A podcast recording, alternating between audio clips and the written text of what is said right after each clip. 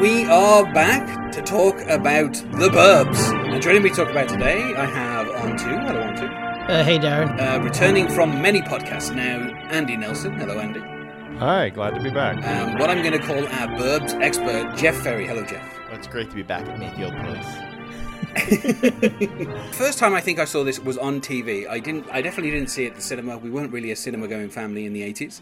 Yeah, I saw it like uh, when I was a kid, like years ago, and uh, just once the whole way through. And I was already a Tom Hanks fan at the point when this came out, um, and so I saw this in the theaters. Um, I've, I've always been a big fan of it. I, I think you know.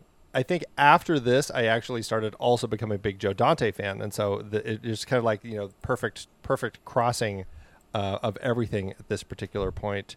Uh, and I, I just also, um, you know, I, I'm such a fan that of this particular film.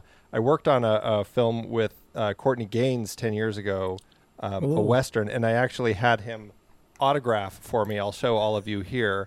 It is a picture of a, a woman on a frame, and it says Andy. It came with the frame, Courtney Gains.